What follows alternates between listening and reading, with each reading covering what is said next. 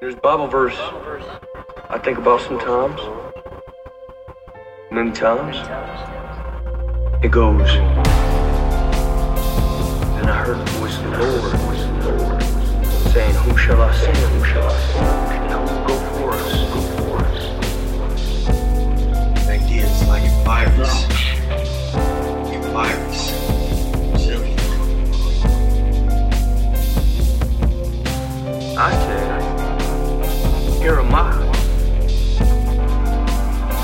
Send me.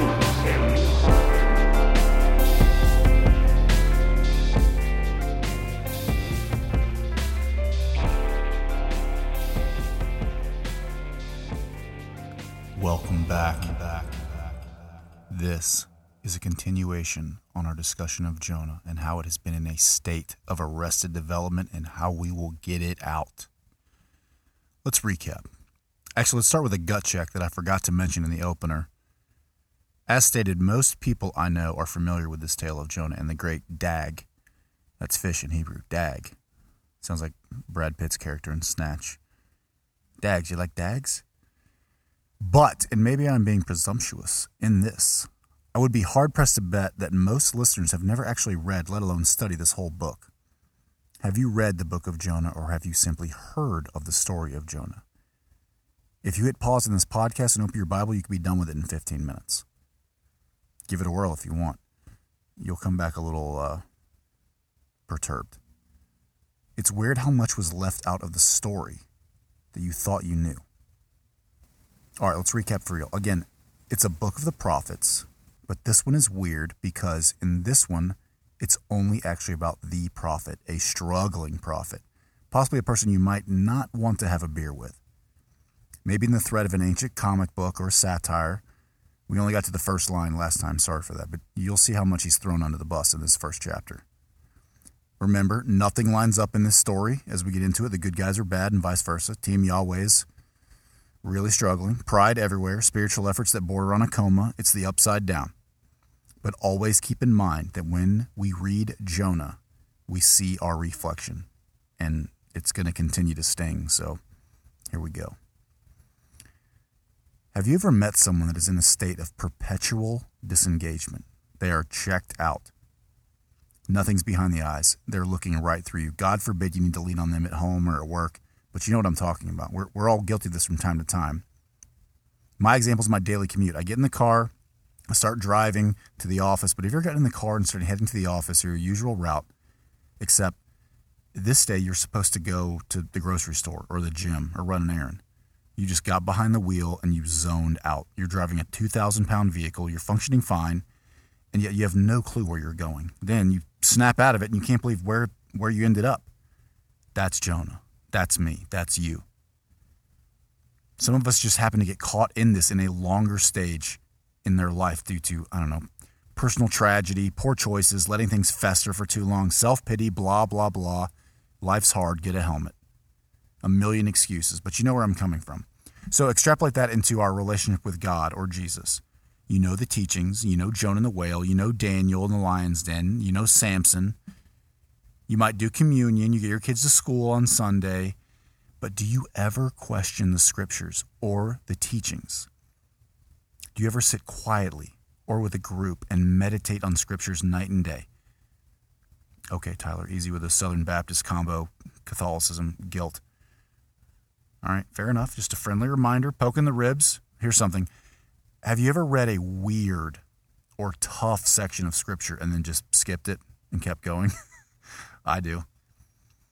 You read a really tough lesson or a horrific passage and you say to yourself, "Well, that was odd." Moving on. Where's that John 3:16 again? Where's the God is love part of this stupid book? That's my point of this podcast. I want to get to the weird, tough books and sections of the Bible and sit in it. And I don't want to move until you see it. I don't want to move until you feel it. Don't move until you process why this was included. No more being asleep at the wheel. Speaking of that, back to Jonah chapter 1, the portrait of this human dilemma. So, beginning again, the word of the Lord came to Jonah, son of Amittai. Remember in Hebrew, when they use the word Lord and capitalize it, that means Yahweh, not a lowercase g, an Elohim, a deity, They mean the Elohim, the God of the Hebrews, creator of the heavens and the earth. That'll be important later. Go to the great city of Nineveh and preach against it, for its wickedness has come up before me. So remember, what does Jonah do with this information? He runs away. We explored this in the last episode. He's supposed to go east. He goes directly west, as far as humanly possible, and he boards a ship. All right, so let's get to verse 4. Follow along, please. Open your Bible, follow along. But when Yahweh sent out a great wind on the sea, such a violent storm arose that the ship threatened to break up. Sidebar Depending on what translation you might have, you might have something different than threaten there. It might say about to break up. In Hebrew, the ship is almost animated or alive. It's actually a character in the story. That word is to devise or think or plan. That's what the ship is doing in Hebrew. English doesn't do justice sometimes in the Hebrew scriptures on a number of occasions. This is one of them. I would recommend downloading an app called Step Bible, S T E P. It will highlight the Hebrew words in Old Testament, and the same thing, it does the same thing for Greek words in the New. It's, it gives you a much better handle on what's being conveyed. English is tough sometimes on these thoughts. All right, back to the book. The ship is pondering, breaking into pieces. So, what do the professional mariners do? They sort of freak out. They're, they're throwing cargo off the boat to lighten the load. They are praying to any god they can think of. Chaos, terrified. They're throwing money in the water. It's over. The mission's over. This isn't a normal storm. They know a God has his hand on this storm. So, what do you do in a polytheistic world? You shotgun approach. One of the gods in the pantheon is furious with us, or they're playing with us. That's what gods do. They use humans as puppets, and one of them is mad. So the pagan sailors see this and they get to work. Anyone know the sea god, the wind god? They're all praying to their own god, their own homeland, anything. Try anything. Last chance. What's Jonah doing? Read ahead. What's he doing? He's freaking asleep. he went down to the lowest part of the ship, laid down, took a little nappy poo. Great work, Jonah. Bonkers move. Jonah's sin and flaw is on full display. A state that is so numb and deadened and flatlined, it can coast through a spot like this and continue to be checked out, blissfully unaware of the consequences of his actions. This is so infuriating. Who could sleep through this? Be careful. Remember to keep that mirror handy when you're reading this. Who's suffering as a result of this sin? Of Jonah not listening to Yahweh? It sure as hell isn't Jonah. He's fine. not a care in the world. Could not care less about what he's done. He's great. The people that are suffering happen to be everyone around him. Uh oh. This ever happened to you? Very insightful piece of scripture here. You should read the Bible. His sin, he knows better than God and acts accordingly, has led him into a state where he is completely unaware of the ruin he has laid on all around him. He is a wrecking ball in the lives of his peers and has no clue. This is the nature of sin in our lives. It creeps up on us so damn fast, and then all of a sudden the rock is past the peak and it's going downhill, and it's it's too late to stop it. If I have this secret sin and no one knows about it, I can keep it under control. I can handle it. Very Western thought these days. I'm not hurting anyone. Let me do me. Jiminy Cricket on my shoulder. What happens in Vegas stays in Vegas. Here's the rub the scriptures show us over and over. You, you don't have to be a Jew or a Christian to see this.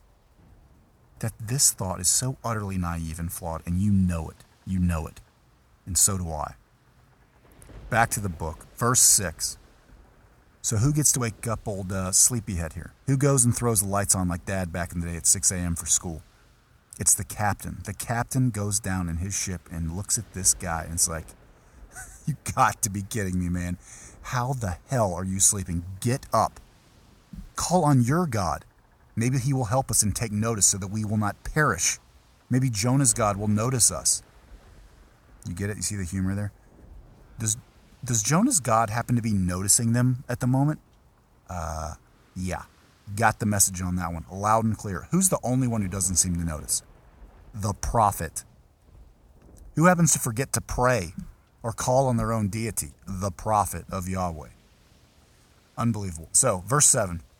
All right, huddle up, everyone. Conference room, five minutes. Everyone's in there calling on the gods thing isn't working, throwing cargo isn't working. Let's cast lots to find out whose fault this is. Casting lots is like the ancient dice throwing. Throw them bones, magic eight ball.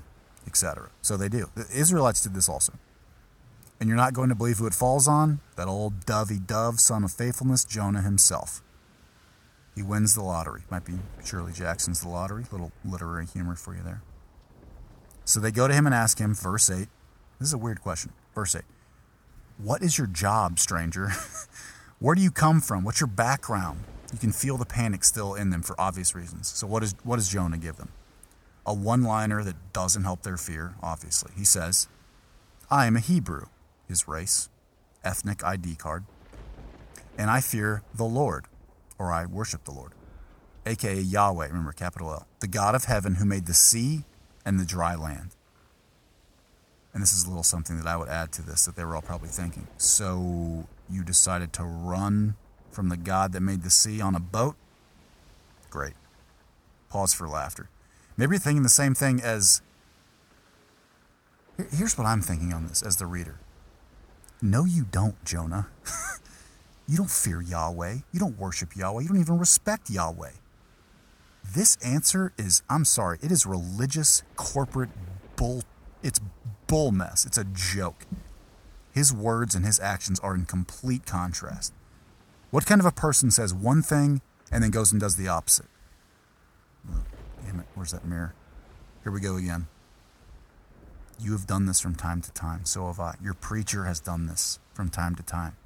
Your mentor, your teacher, your parents, your spouse, your neighbor, your coworker, your boss has done this, and it always surprises us. You can't t- get too far in this story without falling into this trap. It's a very annoying story. this book is so great. So these guys are like, well, that's great, man. Um, th- thanks for jumping on our boat to run from the God that made the sea, you moron. So now we're all going to die. Great to meet you. So now they are all seriously, I mean, shaking, terrified. It's like the author just threw it in there that the sailors already knew he was running from this god. Maybe maybe there was a discussion on the port. This isn't in there. I'm just spitballing here. Before they left, I mean, they, they know that he's running from a god. So it's like, hey, stranger, welcome aboard. Business or pleasure? Oh, I'm running from a god. Okay, that's pretty weird. All right, you paid your fare. Doesn't matter. Come on in. They know this is probably it. A worshiper of a deity that made the sea is on a boat and has obviously done something to make this God furious. Yet again, a moment of the upside down. The people that are outside of God's chosen people are the ones who see his nature. And how obvious this is and what is going on. Who's the one that's oblivious? the prophet. No clue what's happening. Another example, tale as old as time, people's, God's people being hypocritical, saying one thing and doing another. And all of these sailors are just collateral damage in this in their own viewpoint, which is per the use of the gods. They don't care. Humans are toys, they're not gods. So they go to him, last ditch effort. Verse 11. Okay, all right, Jonah, if this is your God, what do we do? What calms him down? What does he like? So Jonah says, just kill me. What? What? Yeah, just kill me. He doesn't say that exactly, but that's what he's saying. He says, Pick me up and throw me into the sea. It'll become calm. I know this is because of me. Oh, poor Jonah. That's how you might want to take it. There are two ways to take this. Jonah has, he's either had a change of heart. Oh man, look at this mess I made. I can't believe what I've done to these poor sailors. What a disaster. I'm such an idiot. You might read a commentary at the bottom of your Bible, and many people have this take. And you know what? It might be correct. Or he might be running even faster. What would be the fastest and most efficient, surefire way to get out of this stupid mission? To die. Just just kill me. Lord, kill me and get this over with. Put me out of my misery. I mean, this could be it because this won't be the last time you ask Yahweh to kill him. Dude. This guy's crazy. I love this guy. All right, so it's not clear. The storyteller leaves this out as an option. You can take it how you want. I think it's intentional. Meditate on it day and night. I read we're supposed to do that somewhere. Explore motives. Hell, we don't trust the motives of our own heart, let alone the motives and thoughts of someone else's actions. All right, verse 13. I think this is an absolute eye roll by the sailors. They're basically like, great, great plan, genius. And they immediately just, they, they stop trying to have a rational conversation with this guy and they start rowing like crazy back to shore. But of course, they couldn't. The sea grew stronger and stronger. This plan is lost verse 14. Great verse. What did the pagan sailors do? Go back to verse 5. What, what did they do then? Who did they cry out to? All the different gods. Now, after all this, they have come to a place where they recognize that only one God could do this. What this God is doing is different, and it's time to turn, to repent, to lean in. Who's the only God that can save us? That is Yahweh. This is the first prayer of the story. and who does it? Better yet, who hasn't even thought of this as an option? Oh, Jonah. Unreal. So the prayer's a little clunky. This is fine. Something to, to the tune of, please, Yahweh. Am I, am I pronouncing that right? Yahweh? Don't kill us because of this guy. Please, Lord, we don't know what to do. Only you can save us, so I guess this is what you want. So they take Jonah and a one and a two, and they heave him over the side. Then it says they were really, really scared now. They don't know if that's what this God really wanted, but they sure do fear him. So, who says they fear Yahweh? Jonah. Who actually fears Yahweh? It seems like these pagan sailors do. Then it says they offered sacrifices and made vows to him. Okay, this takes a bit of a stretch, but do you know what kind of a fire is needed to burn a goat or a cow? I mean, are you thinking they made this fire on the boat? I don't. I think it'll, I mean, they're in enough trouble. they're going to start a fire that'll burn the whole thing down. I think it implies that they got to the land and probably, I don't know, asked around, went to a Hebrew temple, and made a sacrifice later. This storm did something to them. They are changed men. Despite the ridiculous and terrible message by the chosen mouthpiece of God, people still got the message. Don't miss that in this story. God's plan and message doesn't need you to have words like an author like Hawthorne. Don't worry, God is capable to work through us. Don't miss that. God's own prophet is so checked out because of his sin, he doesn't even realize the life change that just happened to these people he's met. He's too focused on himself and his own problems to be a light to anyone. Man, American Christianity, it can look like this sometimes. A whole culture of people who don't get it. I fear Yahweh. Oh, did you know that he created the world in seven days? Six days, actually. On the, on the last one, he rested. He didn't really need to rest, but he did it for us, blah, blah, blah. And then these people act differently at home and at work when they're pressed. Back to the book. When the heck is Jonah gonna wake up? Man, this is frustrating.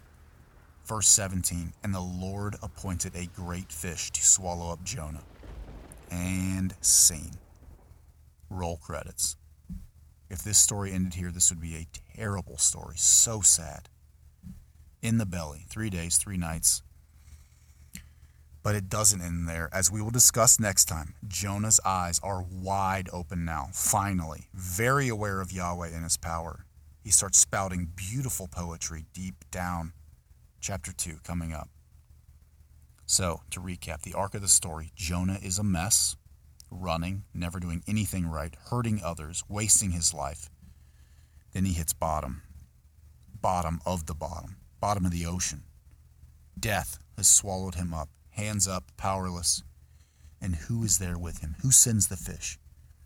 This reeks of the gospel. Do you see it? Sin and rebellion and brokenness, and God meets him there. Jesus meets us there. A chance at new life, a second chance. Jesus is the opposite of Jonah. He is God become human and the perfect human, come down to save us from ourselves. And, you know, what did we do to him? We kill him. Jesus, Jesus absorbs all our sin and ruin and takes the hit for us. Then, somehow, God's plan to conquer death by giving up his son saves us. What do you say to that? When you meet Jesus, you get a second chance, a reset, just like Jonah gets. That's what this is about. A new, better life where you are on borrowed time and you know it. You don't deserve it, but you get it anyways. Pure grace a gift you could never give back. So take it. Don't do survivor's guilt. Take it and run with it. Has Jonah done anything that worked himself into a position of being saved? No. He just gets saved. A hypocritical, hateful man that is saying, Uncle, I give. And this is where God meets him. This. This is the good news. God's grace happens to us. You can't work your way into salvation, and neither can Jonah, and thank God for that. Jonah is helpless. You are helpless. I am helpless. Praise the Lord that He decided to throw us a fish, a Savior. Dear God, I am a mess. I don't know what to do. I just know that I need you. Thank you. And don't let us turn this into verse 9 with this gift where we worship God and we go to church, we attend Wednesday study, we pray when the preacher tells us to. Actually, he prays for us. Don't let us be that version of American Christianity. Wake up. Wake up to the broken body and the spilled blood. Wake up to the mercy and the amazing grace. I am Tyler Parker, and Sunday school is out. out.